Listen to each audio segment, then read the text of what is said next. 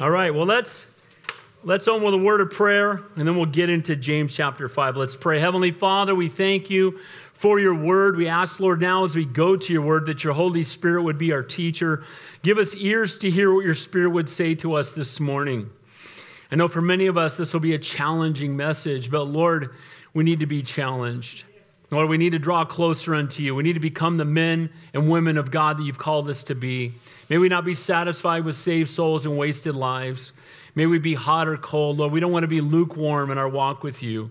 Lord, be the teacher this morning. In Jesus' name we pray, and all God's people said, Amen. Amen. So this morning we're continuing to look at the, and I thought we were going to finish it this morning, but we're not going to. It'll be next week, Lord willing.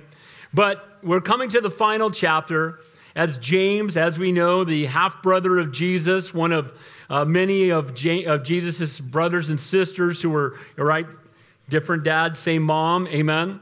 And we know that we saw that James was kind of the pastor over Jerusalem. But by the time he wrote this letter, the church is scattered because of persecution. There's a time when they're being fed to lions, when they're being martyred for their faith.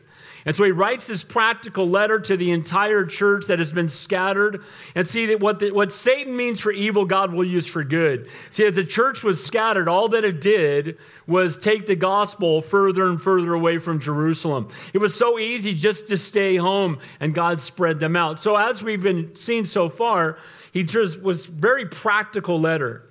It's been called the Proverbs of the New Testament. It has very practical applications for how to be a mature Christian, how to be a mature believer in Jesus Christ. He first talked about counting it all joy when you fall into various trials. And we saw that trials are a part of the Christian life. Too many people preach today that if you come to Jesus, you won't have any more problems. Well, the reality is that someone who's born again, a new creation in Christ, living in a lost and a dying world, is going to have tribulation and trials. But as the Bible says, that he has overcome the world. Amen? We also saw not only tribulation, but we also saw temptation. While tribulation, God allows into our lives to conform us more to the image of our Savior. Temptation comes from the enemy to draw us away from our Savior. And we talked about how when we go through trials, the word hupomone there for patience means to stand under. And we're supposed to stand under that trial as long as we need to, to grow as much as we possibly can. And that's what prepares us for the temptation that would follow, again, that we could stand for the things of God. We saw that true faith is seen in our works, not faith or works or faith plus works. It's faith that works. We're not saved by works, we're saved by grace. Amen?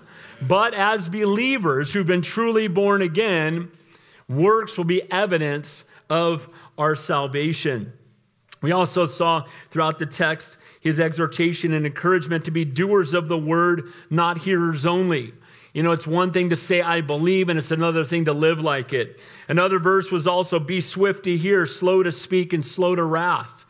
That's something for all of us. We should, we should listen quickly be slow to speak, and of course, slow to be angry, for the, you know, the anger of man does not produce the righteousness of God. He later said that pure and undefiled religion before God, the Father, is to visit orphans and widows. He also said not to uh, prop up people that are rich, not to prefer the rich over the poor, that we are to have, there should be no partiality within the body of Christ. Give preference to do not give preference to the rich over the poor. And then he says, Forever shall keep the whole law, yet stumble in one point is guilty of them all. He also talked about the fact that mercy triumphs over judgment and that faith without works is dead. And just believing isn't enough because even the demons believe and tremble. He then talked about the fact that the tongue, as small as an instrument as it is, like a rudder can steer a great ship, so to our tongues can again, bring about great destruction. You know, our tongues can be used to praise God or to curse Him. It can be used to exhort and encourage men and women or to tear them down. And so we need to be careful, again, what comes out of our mouth. We talked about the fact that bitter and sweet water don't flow from the same fountain, words don't slip out, they pour out from your heart. You know, as Christians, we shouldn't be singing praise songs you know, while we're here and then cussing a guy out in the parking lot. Amen? That's not how Christians should be acting. Again, it's that one heart, not bitter and sweet water flowing from the same fountain. He then went on to say that God gives grace to the humble and resists the proud. You know, pride goes before destruction and a haughty spirit before a fall. See, this book is like the book of Proverbs. It's just one amazing and just very applicable uh, point after another. Then he tells us to resist the devil and he will flee from you and draw near to God and he will draw near to you. So we need to be drawing near to the Lord and resisting the devil devil. Amen. Amen? We draw near to the Lord, we resist the devil. We don't entertain the devil. We're not entertained by the things that the devil puts out. We run to God and we run, we don't run to the world. And then we saw to humble yourselves in the sight of the Lord, to not speak evil of your brethren. And if the Lord wills, we should say only if the Lord wills, we shall go here and there. It's one thing for us to tell God what we're going to do. Guys, we don't tell God, we ask God. We never tell God anything because we're all idiots compared to God. Amen? We don't tell God, we come humbly before God and we ask and we seek of Him. And the last chapter ended again, therefore, those who know to do right and do not do it, that it is sin. So that brings us to this final chapter of James uh, this morning. And we're going to look, Lord willing, at the first 12 verses. If you have your outline, grab it. I outlined the entire chapter hoping to teach it all, but that's not going to happen. Uh, when I get to about 45 pages of notes, I know that uh, we're done. So, so I titled the message, Living in Light of Coming Judgment. So, as Christians, will we stand before a throne of judgment? What's the answer? There you go. Yes. Then a trick answer. Will we stand before the throne to judge whether we're saved or not? What's the answer to that?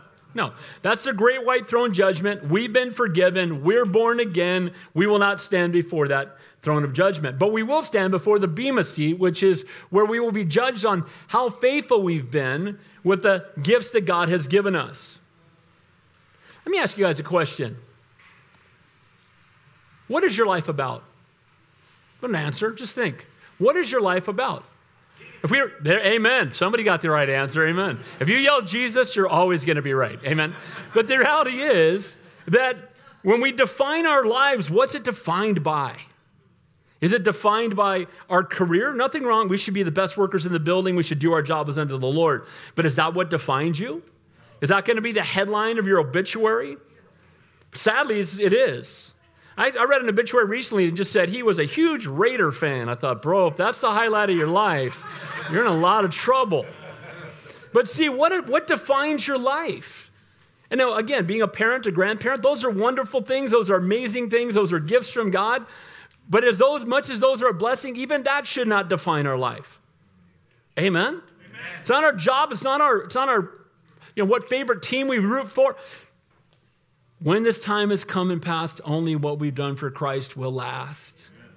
See, we live to know him and to make him known. We live to worship him and to tell others about him.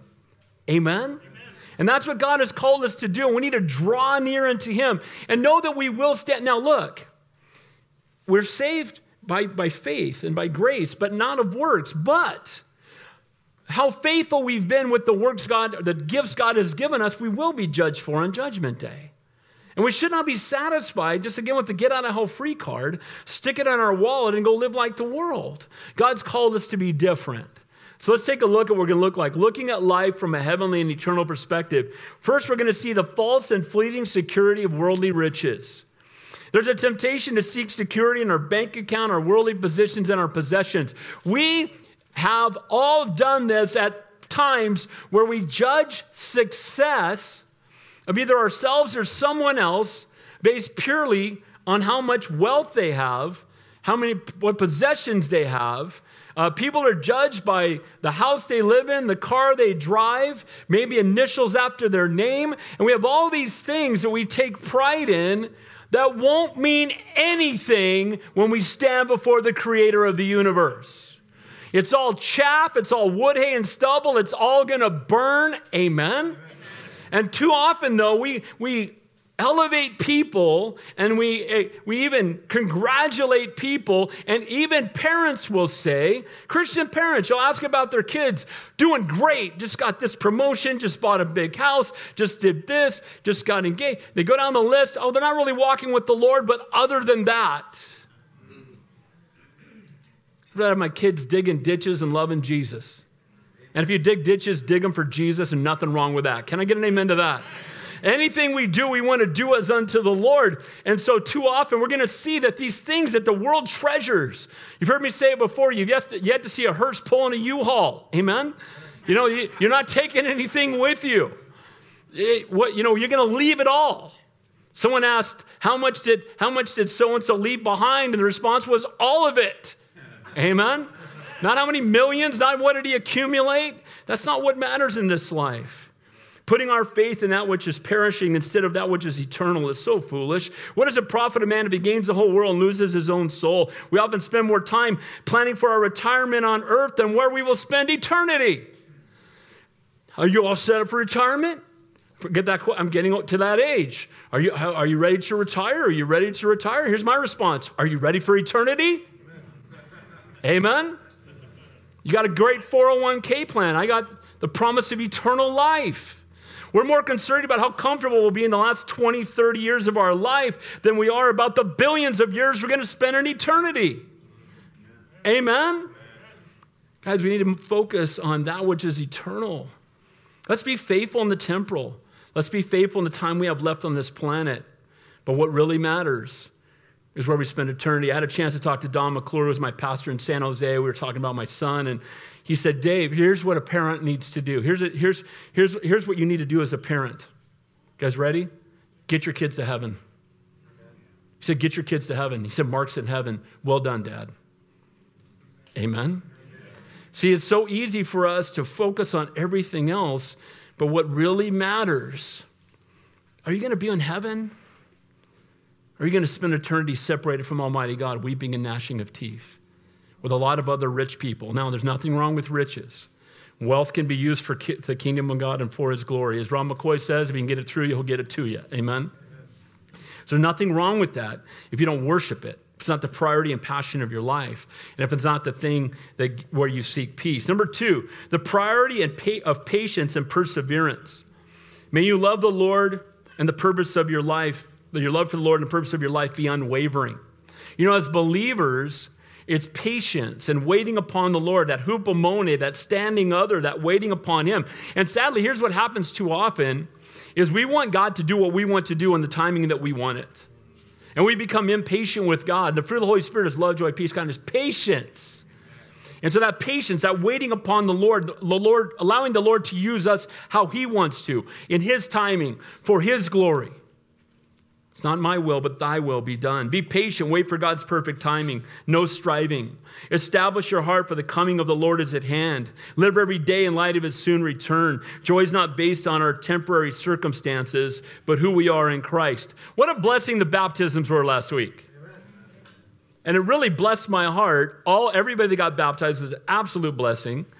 And then it was really amazing to see Doug and Ashley's uncle, who was blind, being helped down into the water to be baptized, who had wanted nothing to do with the Lord for all of his life until a couple of years ago. And everybody that got baptized, it's just, it's an outward statement of an inward change. And guys, that's what matters in eternity. Amen? Amen? And too often we're focused on everything else. Next week, we'll see the power of prayer and then we'll see the permanence of people, that the only thing we're taking to heaven with us is people. So let's begin there in verse 1 of James chapter 5, first looking at the false and fleeting security of uh, worldly riches. Look at verse 1. Come now, you rich, weep and howl. Now, does that sound like anything the world says to the rich? The world tells the rich, Congratulations, you deserve it. You're better than everybody else. You've made it. So tragic. James had developed the idea of the need for complete dependence upon God, that man apart from God is faithless, foolish, and condemned. The Bible says, if anyone lacks wisdom, let him ask of God. The wisdom that does not descend from above is earthly, sensual, and demonic. Man left to himself upon himself is doomed. And he's telling these men who've put their faith in the things of this life, who put their faith in how, how many people serve them. You know, it's a contrary to what the Word of God says. The Bible says you want to be great in God's kingdom, learn to be the servant of all. The world says your success is determined by how many people serve you. The Bible says a mark of a mature believer is how many people you serve.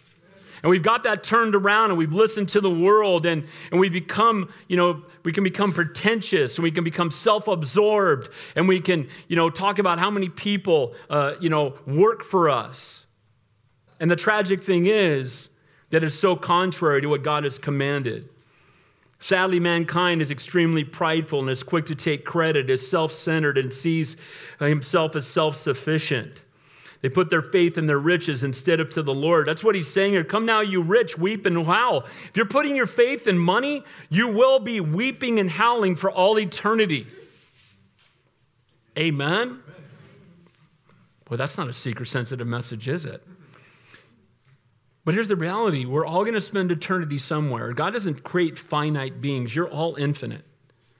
We already have eternal life if we know the Lord. We don't get it when we die, we've already got it. Amen? We have it. We are eternal beings. We're going to just close our eyes on earth and it'll be moving day, and we'll open our eyes in heaven. And that eternity will go on and on and on forever. And the sad part is, for those who don't know the Lord, they'll close their eyes on earth. They'll open them up to the great white throne judgment, and they'll be cast away from the Lord because they rejected him. He may show them every opportunity they had to be saved, and they just said, No, I don't want you, I don't need you. And guess what? It doesn't matter how much riches you have. It doesn't matter how much money you have. It doesn't matter what position you have. It doesn't matter how powerful you are. None of that matters when we stand before the King of Kings and the Lord of Lords. Either we know him or we don't. Amen? And we don't just know him, we're his kids. We've been adopted into his family. Amen? And when he sees us, he recognizes us, he knows us. By the way, he sent his Holy Spirit to come and live inside of us as the down payment on heaven. We know we're going to heaven because the Holy Spirit comforts us when we need to be comforted. Thank you, Lord. And He convicts us when we need to be convicted. Thank you, Lord. Amen. And if you are not convicted over your sin, the Holy Spirit doesn't live inside of you, and may today be the day of salvation. Amen? Amen? So he's telling the rich, weep and howl. All these things that you've put your faith in. All this great wealth from the world's perspective. It says in James 4 6, we saw it last week God resists the proud but gives grace to the humble. He resists the proud. He's emphasizing man's need for complete dependence upon God. You know what? Sometimes we need to come to a place where we can't fix it because that will drive us to our knees and cry out to the only one who can. Amen? See, we think, well, I just want to be comfortable. I got my, you know, we saw the man who, who bound up all the, the, I've got enough food to last me for 25 lifetimes, and he died the next day. And too often, what we do is we're storing up things so we can feel, com- we want to be comfortable. When you retire, you're going to be comfortable? I hope I'm never comfortable. How about you? Amen? We're not supposed to be comfortable. This isn't home. You know we're going to be comfortable? In heaven. Can't wait. Heaven's better, and longing for the day we will be there. He now rebukes those who most likely, those most likely to live independent from God, the rich. The Bible says, now again, nothing wrong with riches. I mean, here's the reality. If you're in this room right here, you're rich compared to most of the world. You got food in the fridge and a place to sleep tonight, you're richer than a, a huge percentage of the world's population. But he also said it's easier for a camel to pass through the eye of a needle than for a rich man to enter the kingdom of God. What he's talking about is somebody who puts their faith in their wealth, puts their faith in their riches. And Lord, help us. Keep us humble, keep us broken, keep us desperate, and keep us usable for the kingdom of God. It's important to know that being rich, again, is not a sin, that money itself isn't inherently evil. It's the love of money that is the root of all kinds of evil. Uh, the accumulation of wealth can produce a false sense of security and self sufficiency. Uh, prayer life tends to be more fervent when we don't know we're going to get the rent. Amen? When we don't know how we're going to feed our kids tomorrow. It drives us to our knees. It gets us to a place where we're crying out to God. And it's better to be there than to have a grocery store full of food in your pantry. Amen? See, it's better to be humble, it's better to be broken, it's better to be desperate. Lord, help us. Jesus spoke often of those with riches, kept them from seeing their need for the Lord. We talked about it many times Lazarus and the rich man, Luke 16. Lazarus was a beggar seated at the gates of the rich man's home. The rich man had everything. The rich man, you know, wore purple like all the rich people do. And, and when he died, no doubt there was a huge funeral. And no doubt great amount, a lavish amount of money was spent. And there were professional mourners. And when Lazarus died, most people probably didn't even notice. But you know who did? The Lord. And it says in Luke 16 that Lazarus is in paradise. He's in Abraham's bosom. He's in the presence of Almighty God, and the rich man is in torment. And he looks across the great gulf and he asks for Lazarus to dip his finger in water and come bring me some relief, please. And the Lord says he can't come from there to you because the cavern that spreads out what is now heaven and hell is sin. And see, the only bridge from sin to heaven is the cross of Calvary. Nothing else can get us there. Good works won't get you there. And you can't write a big enough check to get into heaven, regardless of what some name it and claim it, grab it and blab it, believe it and achieve it pastor may tell you. Amen? It has nothing to do with what you give uh, financially. It's surrendering your life. It's not just making him Savior, but making him Lord. Does Jesus Christ rule and reign in your life? Does the Holy Spirit live inside of you? Does he, does he walk with you? Do you have intimate fellowship with him? Do you know God or do you just know about him? The rich man, no doubt, knew about him. Spent eternity. You know what's scary about what's crazy about this? That Luke was written a couple thousand years ago. Guess where the rich man is right now? He's still there. He's still there. We don't, we do not take any delight in that. Amen. We grieve that anyone is there. You know who else does? The Lord. So much so that he left heaven, came to earth, endured the torment, the suffering, and the shame, went to the cross of Calvary, and was crucified, knew separation from the Father because he didn't want even one person to go to hell because God didn't create us for hell, he created us for heaven. It's our sin that sends us to hell. Amen? So he says to these rich people, well, so it tells them to whelp and howl. Why? Because you're putting your faith in the wrong thing. By the way, religion won't save you either. Amen?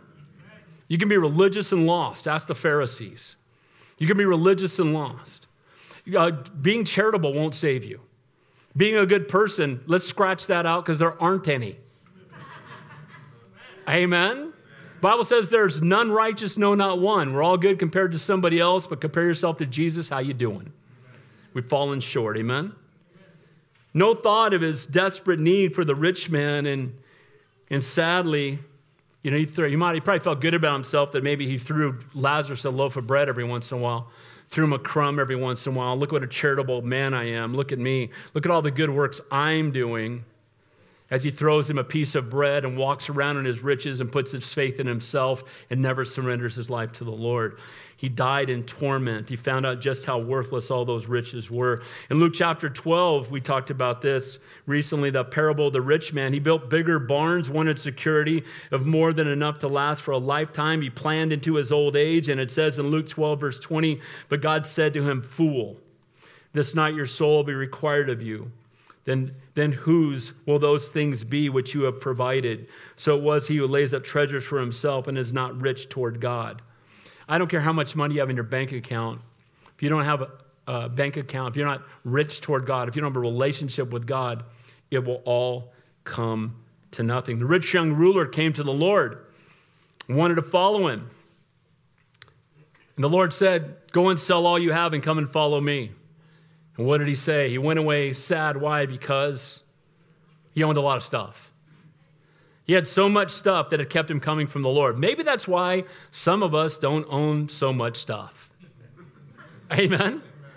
Lord, I don't want any more, any more stuff than I need. Amen. Because stuff can keep us working longer hours to pay for the stuff, buying stuff we don't need, right? With money we don't have to impress people we don't know. Amen. And we're, we're living for the world, and what have we done with, for God's Son? They came with a report from Afghanistan. I don't know if you know, there's a Calvary Chapel uh, ministry that has gotten, how, I think it was uh, like 600 people out of Afghanistan at their own expense and flew in there and got them out. And these guys are all former, you know, military guys. And they're asking for volunteers. And a big part of me said, I'll go. You know why? You can't threaten us with heaven. Can I get an amen to that? Can't threaten us with heaven. There's a, there should be a mentality. Let's, be, let's, let's serve God with reckless abandon. Amen? But we won't tell the neighbor about Jesus because they might not talk to me anymore. They might look down upon me. You know what's sad? That person's going to howl and weep. Don't we care? Don't we care? Don't we care enough to be uncomfortable? Amen? We often spend more time, like I said, planning on our retirement than planning on our eternity. And the only 401k that matters is heaven. Amen?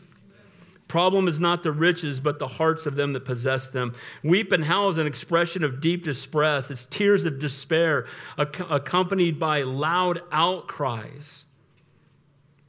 Come now, you rich. Here's what the world would say live comfortably, be served by others, look down on those with less, be proud of your accomplishments. How many followers do you have? Ooh, I'm impressed. It's not how many followers we have, it's who we're following. It's all that matters. Notice what he says here. For your miseries that are about that are coming upon you. Coming righteous judgment. Context, not many years later, there was judgment coming. In AD 70, Titus Epiphanes would come and wipe out basically just obliterate all the riches that were in Jerusalem. And they, and they would just, all those who were very wealthy would quickly become servants. But that's, and that's certainly an application, but the ultimate application is the eternal one. They were all killed or sold into slavery. Their fortunes were destroyed or stolen. Uh, temporal, temporal worldly wealth quickly came to nothing. Guys, hold on to the one who will never let go. It's Jesus. Amen? All the stuff the world has. My parents went to heaven a while back. We had to sell my mom's, you know, dream house that my dad built for her, and it was very precious to our family because we met there so often. But you're walking through it without my parents there, and it's empty. Because see, it's not about the house. It's not about the stuff. It's about the people. Amen? Amen. Jesus didn't die for houses, he died for people. He didn't die for cars. He didn't die for careers. And he certainly didn't die for the Raiders. I might win a game. But he, the reality is, he died for us. He'd rather die than live without us. Verse 2 says, Your riches are corrupted, and your garments are moth eaten. Your gold and silver are corroded, and their corrosion will be a witness against you and will eat your flesh like fire. You have heaped up treasure in the last days. There were classifications for wealth in those days, and here's what they were. First of all, a tremendous having a lot of food. Having they would store up food and they would want to be prepared for, you know, a famine that may come. And so if you were wealthy, if you had a lot of food, that was considered wealthy. The second thing was clothing you know, if you read through the New Testament and the Old Testament, even like if, if you had more than one suit of clothes, if you had something to change into while your clothes were being cleaned, you were considered wealthy. And certainly somebody who had, you know, a ton of garments was considered wealthy. So a lot of food, a lot of garments, and then finally gold and silver. So if you had money, if you had clothes, if you had food, I think we've all got that. Amen. Don't ask my wife about my closet. I'm in trouble with God. Amen. I don't get rid of clothes. I bought, I got this shirt in 1989. Why buy new stuff? The old stuff works, amen? But, point I'm making, but the point I'm making is this is all going to burn, amen? See, the things that they thought, because here's what they thought if I have enough food, I'll, I will not go hungry. If I, have ne- if I have enough clothes, I'll never be cold and naked. If I have enough gold, I'll always be able to take, be taken care of. If you don't have Jesus, what does he say? Your clo- the food will perish, your clothes will be moth eaten, and the gold and silver will corrode.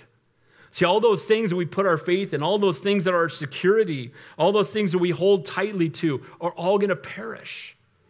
They have no value in eternity.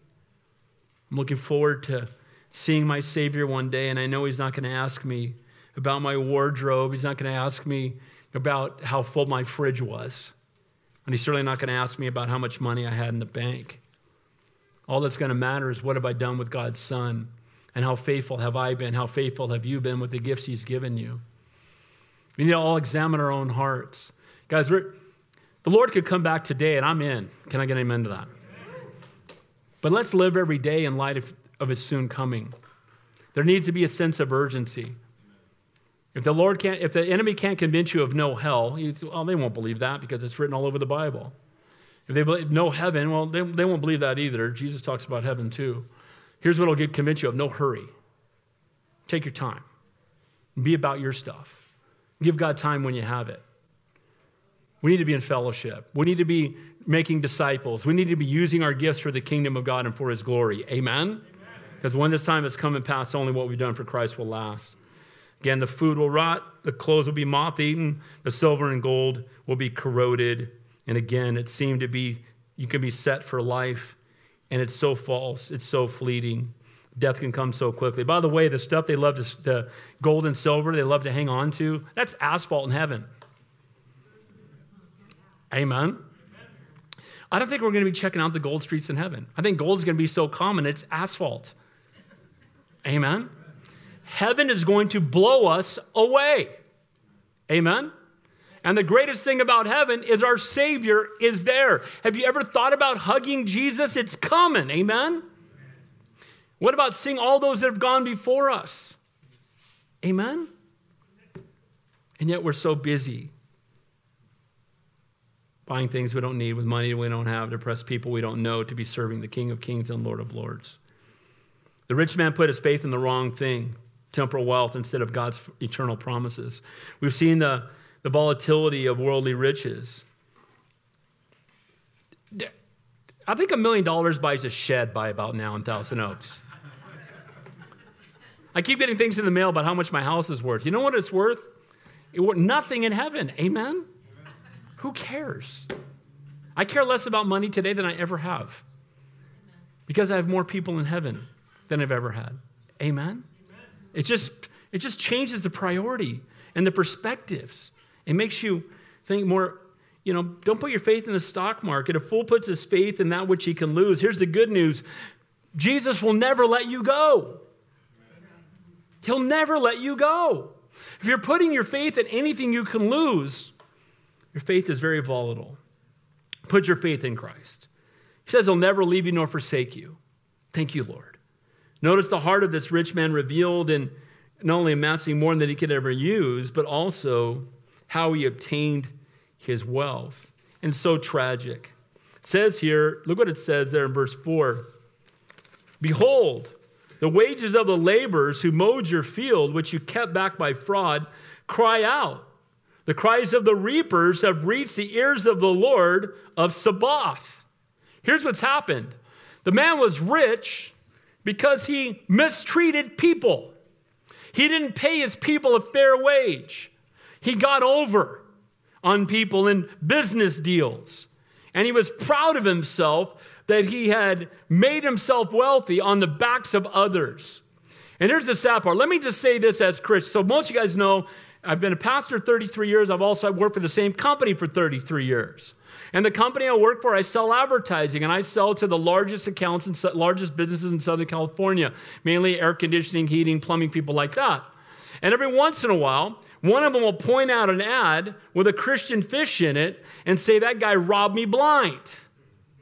That guy ripped me off. That guy got over on me. As Christians, err on the side of generosity. Amen? Because it's God's money in your bank account, whether you know that or not. Err on the side. When someone comes and works at my house, I overpay them. Tim knows every time. I got, we got any projects due, Dave? No. you know why? Because it's the Lord's. And we want to be, when I go to a restaurant, I overtip. Why? Because they're going to see us praying at the table and we're going to talk to them about the Lord. Guys, we do not want to come across as, as, as stingy and greedy, but generous. Why? Because the money doesn't matter, the people do. Amen. Let's focus on them. Let, let God be glorified. And by the way, if you take God's money and use it to bless somebody else, you think God will make sure you can eat? He will provide, amen? But here's what this guy's doing he's, he's ripping people off. I hear business guys brag, yeah, I got that guy to bid, underbid that job and I stuck it to him. I made probably 12 million on that and he lost his shirt. And then I went in and bought his business. And where do you fellowship again? Amen? As believers, we should be generous. Amen? Is God generous with us? We need to be generous. Give it away. Bless others. Look for those who are hurting. That's what the Lord would call us to do. This rich man got rich by, by taking advantage of other people. Those who value money and possessions above people may have to run over a few people in pursuit of their financial goals, running over the eternal in pursuit of the temporal. Guys, are you using your money to bless people or are you using people to gain more money? The Bible says a labor is worthy of his hire. Pay generously that God may be glorified. If you owe someone money right now, pay them. I tell my Christian business owners, they're like, yeah, uh, you know, I'll, I'll, I'll, I'll 180 day out of them. I go, where do you see that in the Bible? Do you see, does the Bible say hold it for 180 days? The Bible says if someone does the work, you pay them before nightfall. That's in the Bible. Amen? Some of you are going, I, have been owing my uncle some money for, write him a check. Amen? As believers, we do not want money to get in the way of our testimony. And we don't want to treasure things that are perishing above people that are the only thing on this planet that is eternal. Amen? We want to be generous. Don't hold money out on others, pay them on time. But you know what else? Here's another thing, too. I will say this, but if you're a worker, get to work on time. Because if you don't, you're stealing from your boss. Okay, I, I didn't hear an amen in the room. you give them a full day's work for a full day's pay. Amen? amen? As believers, these are practical things. But as Christians, shouldn't we be different than the world? I love that my boss, especially in San Jose, would come and tell me every time they had opening, You got anybody else at your church that needs a job? Because all the Christians here, they all work hard, and I never have to worry about them. They do their jobs unto the Lord, and it's amazing. We want 10 more people like the people that go to the Bible study. Lord, that, let that be said of all of us. Amen. Amen? Let that be said of all of us. This guy was proud of himself. Taught people in a way that they praise God, not cry out to God to bring judgment upon you. Be careful not to put yourself in a position where you begin to see people as prospects more than people who need Jesus. Amen?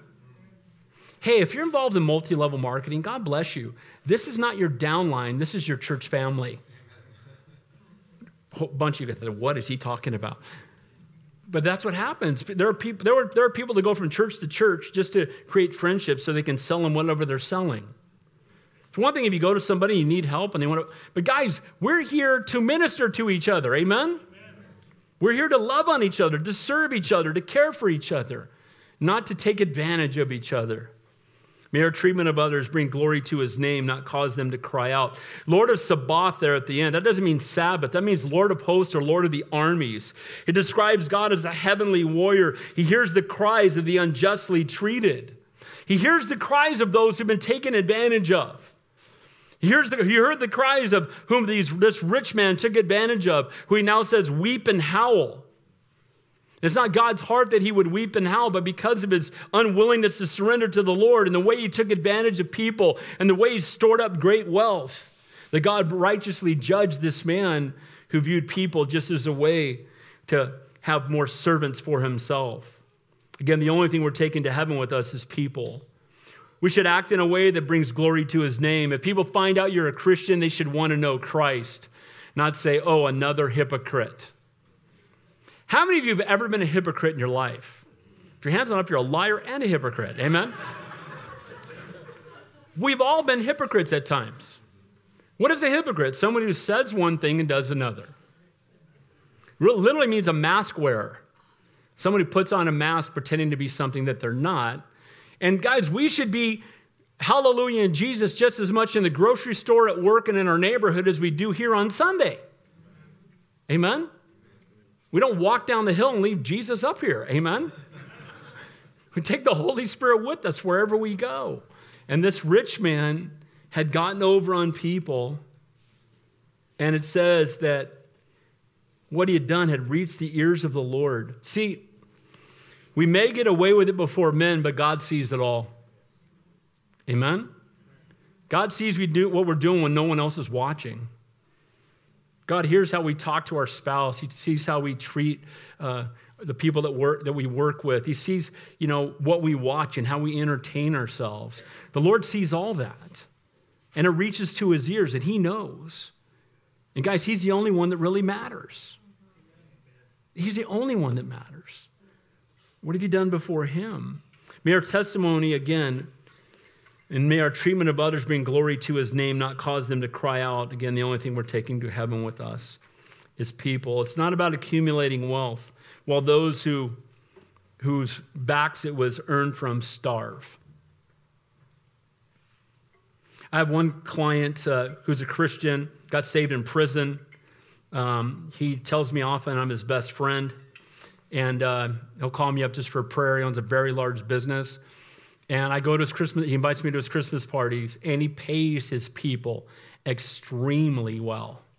And they all stay, they love their boss, and they see Jesus in their boss because they tell me. Guys, let that be us. Amen? Amen? Let that be us. Verse 5. It says, You have lived on the earth in pleasure and luxury. You have fattened your hearts as in the day of slaughter. In the context of wine, of whining, uh, those who work for you starve by indulging themselves they, the, they, they ate so much and took so much for themselves that the people that work with them uh, could not even feed their families. They fattened themselves for, up for the slaughter. You know what that means? The righteous judgment of God. You've gotten so fat on the things of this world, you've, you've fattened yourself up for the slaughter that is coming. You know, the Lord is a God of love and grace and mercy, but He's also a righteous judge. And He reaches out and gives us opportunity after opportunity to be saved. And if we keep rejecting Him and saying, I want nothing to do with Him, and we keep chasing after the things of the world and we keep mistreating the very people that he died for, righteous judgment is coming. Amen? Lord, help us. And we need to pray for the people who reject the Lord because there for the grace of God goes everyone in the room. Amen? Amen? We're just one beggar leading another beggar to the bread. We need to be loving and kind and gracious and, and recognize even somebody that's full of themselves Oh, that would be me without Jesus. And that's me with Jesus sometimes.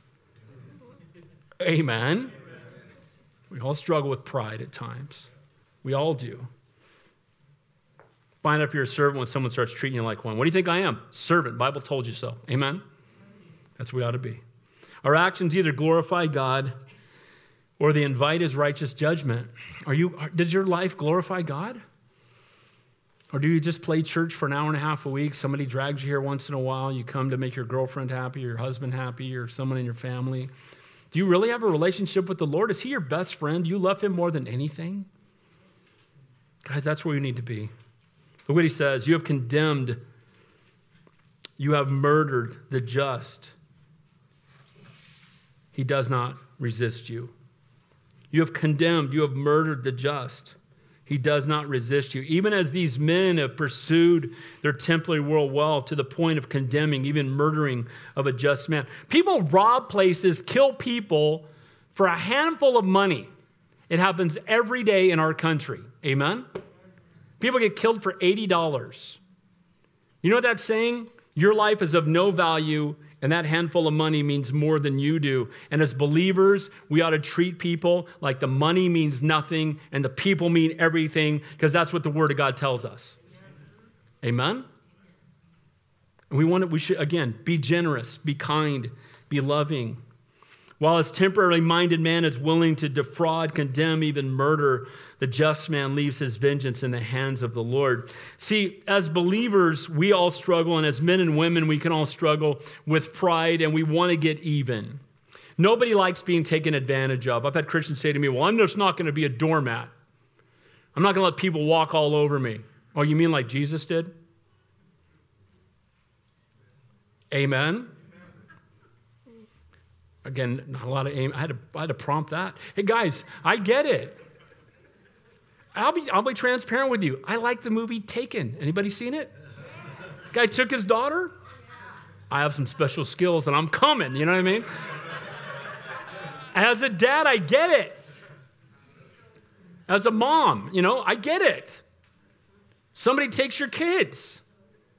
Uh, Wrath of Dave, amen? And there is a point to protect your family. Someone comes in your house trying to kill your family, judgment's coming quicker for them, amen? But the reality is, that being said, most of, the, most of the things that have been wronged against us are not life and death. They're not trying to steal our children from us. Maybe they've harmed our character, said something about us. You know what? God will do a better job, job defending you than you'll ever do. Amen? You know what you do? Pray for them. Pray for them. Person curse you, pray for them. We shouldn't be surprised when people who don't know God act like they don't know God. Amen? You know, the first time I ever said that, I was walking through the crosswalk with Donnie McClure, Don McClure's son. We were working together in San Jose, and a guy came around the corner in a Ferrari and blew through the crosswalk, missed us by a foot going 70. And he got down the road, and Donnie's yelling at him, and I just looked at him and I said, oh, People who don't know God act like they don't know God, and kept walking. But the reality is, he doesn't know God. I, I doubt he did. I didn't see a Christian fish on the back of the Ferrari, you know. But as believers, we should be different. Amen? Let's be different. Let's be radically different. Point number one here the false and fleeting security of worldly riches. There's a temptation to seek security in our bank account, worldly possessions, worldly positions and possessions. You know, the last point there do we use money to minister to people or do we use people to get more money? Point number two the priority of patience and perseverance. Look at verse 7. It says, therefore, in light of what we just read, in light of the fact that, you know, riches are perishing, in light of uh, people oppressing other people and the way that they treated them, and that judgment will come to those who put their faith in anything but the Lord. Therefore, be patient, brethren, until the coming of the Lord. People ask me all the time, How long do I have to be patient? You just got your answer. Until the coming of the Lord. Amen? Well, I've been, I've been praying about this for three days. Come on, Lord. God's not answering my prayer. I've heard this plenty of times. I prayed it yesterday and this morning. What's up? Be patient, hupomone, stand under the weight until the coming of the Lord if necessary. Amen? You may not, the things you're praying for now that seem to be taking a long time, you know, God loves you enough not to give you what you want, but to give you what you need. And that means sometimes He's going to tell you no. And the best answer to a lot of the prayers we pray is no. Amen? And here, the exhortation, the, the priority of patience and perseverance. You patiently wait and persevere. You leave your situation in God's hands and you wait for God's perfect timing. You know, striving one of my, when I was a young man, that was one of my, I don't know, I would say all the time, no striving, no striving, no striving. Because if you strive to attain it, you got to strive to keep it. Amen? And striving means knock the wall down to make it happen. And, you know, young man's pride is in his strength, and, you know, there's a part of you that just wants to make stuff happen. If you make it happen, it may not be what the Lord wanted to happen. Amen?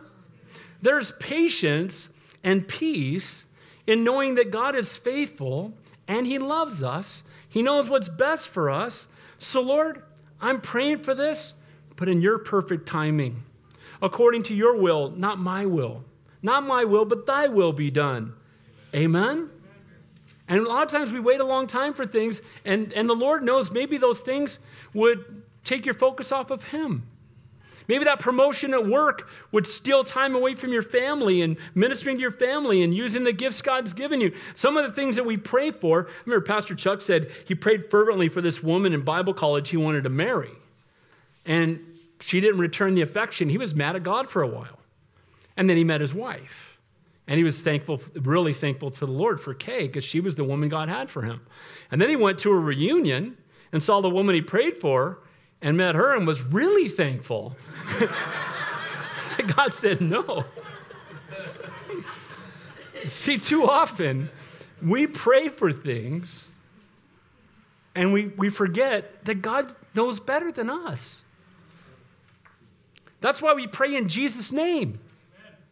We pray to the Father in the name of the Son in the power of the Holy Spirit. When we say in Jesus' name, it means according to his will, and we believe he would agree with this.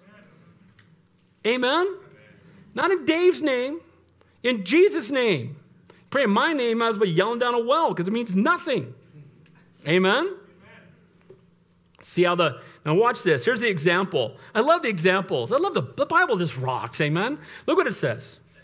See how the farmer waits for the precious fruit of earth? The farmer doesn't go out, dig a hole, drop a seed and pour some water, and stand there. Come on. I came out here yesterday. What's up? He knows when he plants it, he's going to have to wait a great amount of time before anything starts to come up, an even longer amount of time before it starts bearing fruit. Amen? And so he tells them, like the farmer, yeah, we pray and we should pray daily. Lord, please, you know, Lord, your will be done. And Lord, if it's no, I'm good with no. Lord, whatever you want, not my will, but thy will. And then recognize that God may wait. But do you know that, and we've all seen it, that God will often wait and he may say yes to that prayer, but he says yes when the timing is right. Amen? It's not just what we pray for, but when God chooses to answer our prayer. Notice he says they're waiting patiently for it until it receives the early and latter rain. A farmer does not give up when his crop doesn't come up immediately. The farmer knows the crop is coming. So, too, we must trust that God's righteous judgment is coming. And like the farmer, we need to continue to be faithful in anticipation of the precious fruit our label will produce. You know, one of the things about being at the pastor's conference this week is I have several pastors I've gotten to know, and one guy's up in Alaska, some are planting churches all over, and some of them have been there a long time. And some of them are pastoring churches or starting Bible studies, and they may have been there six months, and there's four people coming. And it's so easy to just quit. It's so easy to just go home. One of the guys who spoke, I knew when he was a youth pastor, and we were talking for a while, and he'd been in a city for many, many years, and the church was a handful of people. And if you ask Pastor Chuck, he'd always give the same answer Hey, Pastor Chuck, I've been there three years, I want to quit. Stay another year. Come back the next year. Hey, Pastor Chuck, I've been there four years. I want to quit. Stay another year. He's going to say that till the Lord comes back, okay? But guess what? This man stayed. The church grew and it became fruitful. But here's what's even more important to understand if you get to minister to four people, you should be blessed and count that a privilege. Amen? I'm not preaching to empty seats. We're making disciples and praise God for it. But see, too often we look at the farmer. Look, I just drove by the farmer down the street and he's got, man, look at all of that. And look at, I got I got nothing. It's, it's kind of coming up. And we get envious of the farmer down the street, so we sell our land and move away and we give up. And the Lord doesn't want us to do that. Amen? He wants us to trust Him and His perfect timing according to His perfect will. We just trust the Lord. Look at verse 8. You also be patient. Establish your hearts, for the coming of the Lord is at hand. Amen, amen, and amen. People have said, well, you know, Christians have been talking about the Lord come back for, for, for 2100 for 2000 years you know what that means he's 2000 years closer amen and we should live every day in the light of the fact that he can come back tomorrow you know it talks about the virgins with the oil ready for the wedding party right and the ones that don't have the oil, they wait till the last minute, and then it's too late to run and get the oil. Oil, the representation of the Holy Spirit. Amen. Guys, we should live every day that if he comes back tomorrow, we're ready. Amen? Let's be faithful to you. And, and if there's, uh, I'm just going to address you guys as my family. What is the excuse that's keeping you from doing what God is calling you to do? What is it? Whatever it is, it's not more important than obeying God. Amen? Well, as soon as I retire, well, as soon as my kids get out of the house, well, as soon as I have this much money in the bank, as soon as I have this, the enemy wants you to wait. The enemy wants you to wait till the Lord comes back and you're saved. If you know the Lord, you're going to heaven. But guys, we don't we want to be more than saved. We want to be faithful. Amen? We want Him to be the Lord of our lives. We want to surrender it all to Him. His coming is at hand. We need to live our lives in light of his soon return. Look what it says here in verse 9 Do not grumble against one another, brethren, lest you be condemned. Behold, the judge is standing at the door. Times of hardship can cause us to be less loving with other Christian brothers and sisters than we should be. Amen? If you're going through a bad time, and we all know about that because we've all done it, it's no excuse for you to mistreat other people. Amen? Well, I'm, i was just going through tough times. Sorry that I treated you like a dog. No, that doesn't work. This verse condemns it. Amen? Amen? By your fruit they shall know you. A faith that hasn't been tested is a faith that cannot be trusted. Yes, we go through hard times. And here's the, here's the reality what I would say. I've shared this with you holiness for me, grace for everyone else.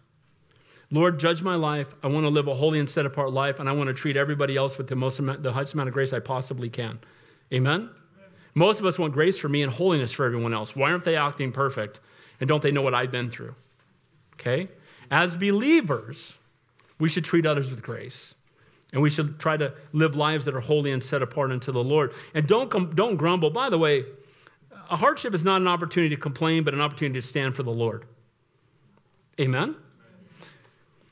When the fire comes, it melts away the dross and makes the gold more pure. When we go through trials, no suffering is wasted. It molds us more into the image of our Savior. And it doesn't mean we don't grieve because we do. And there's nothing wrong. Grieving is not wrong. Jesus did it. Can I get an amen to that? Okay. But acting sinfully and arrogantly or begrudgingly or complaining or chastising other people or attacking other people and using your grief or your difficulty as an excuse, that's not okay. We can understand why it might happen, but it's not what God wants us to do. Amen? And we all grieve different. We all go through different trials. And, and whatever trial you may be going through in your own mind may be the biggest thing in the world, and, and we get that. But, guys, our joy isn't based on our circumstances, it's a fruit of the Holy Spirit. See, if you're only happy when things are perfect, you're not going to be happy very often. Right. Amen? When's everything perfect? Never. But here's what happens we, we can focus on that. Well, if I had this and this and this, then I'd be happy. No, you wouldn't, because you could have everything the world has to offer. You could have all of it, and you just want more of it. How much money, Rockefeller, did you need to be? Was it 1 million, 10 million, 50 million? A little bit more. That was, the, that was his answers. A little bit more. Guys, we need to learn to, with godliness, with contentment is great gain being content where we are. If you have Jesus and nothing else, you have plenty. Amen. And that's where your heart needs to be. And that's the exhortation that God is using James to give here. The judge is standing at the door. The Lord's coming. Are you ready? He's coming. The cross. When you look at the cross, is it the greatest act of love you've ever seen, or does it, does it is it a stone of offense to you and you want, all, want them all taken down? See, Jesus is either the one you can't wait to see or the one that you're afraid might come back. Amen? I can't wait. Come quickly, Lord Jesus. I'm going to have to be patient, but Lord, you can come today. Come today, Lord. I'll wait. Amen? We can pray for that. Amen? But we need to be patient and wait upon the Lord. Let's finish the chapter. Then he says, There, my brethren, take the prophets who spoke in the name of the Lord as an example of suffering and patience.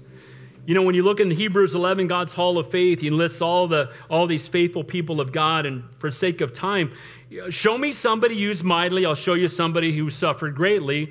I can't find an example of that in the Bible anywhere unless they're just used for a minute. But I mean, anybody who, who, you know, David, Daniel, Isaiah, Ezekiel, let's just go down the list beaten, mocked, scourged, beaten, on the run. Uh, Paul stoned to death, day and night in the deep. We go down the list of all these people used mightily. They all suffered greatly. But then we say, Lord, use me mightily, but I don't want any suffering.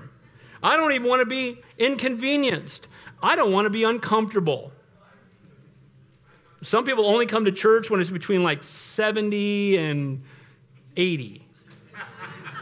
It's either too hot or too cold, and I'm watching online. If that's you, God bless you. We love you and repent and get back down here next week. but the reality is that we are, we look back at those who went before us and we see their example and praise God for them. It's referred to as so great a cloud of witness, such a great example for us to follow. And my prayer is that we would hang out with people like that. Endured incredible hardship and persecution, remained faithful.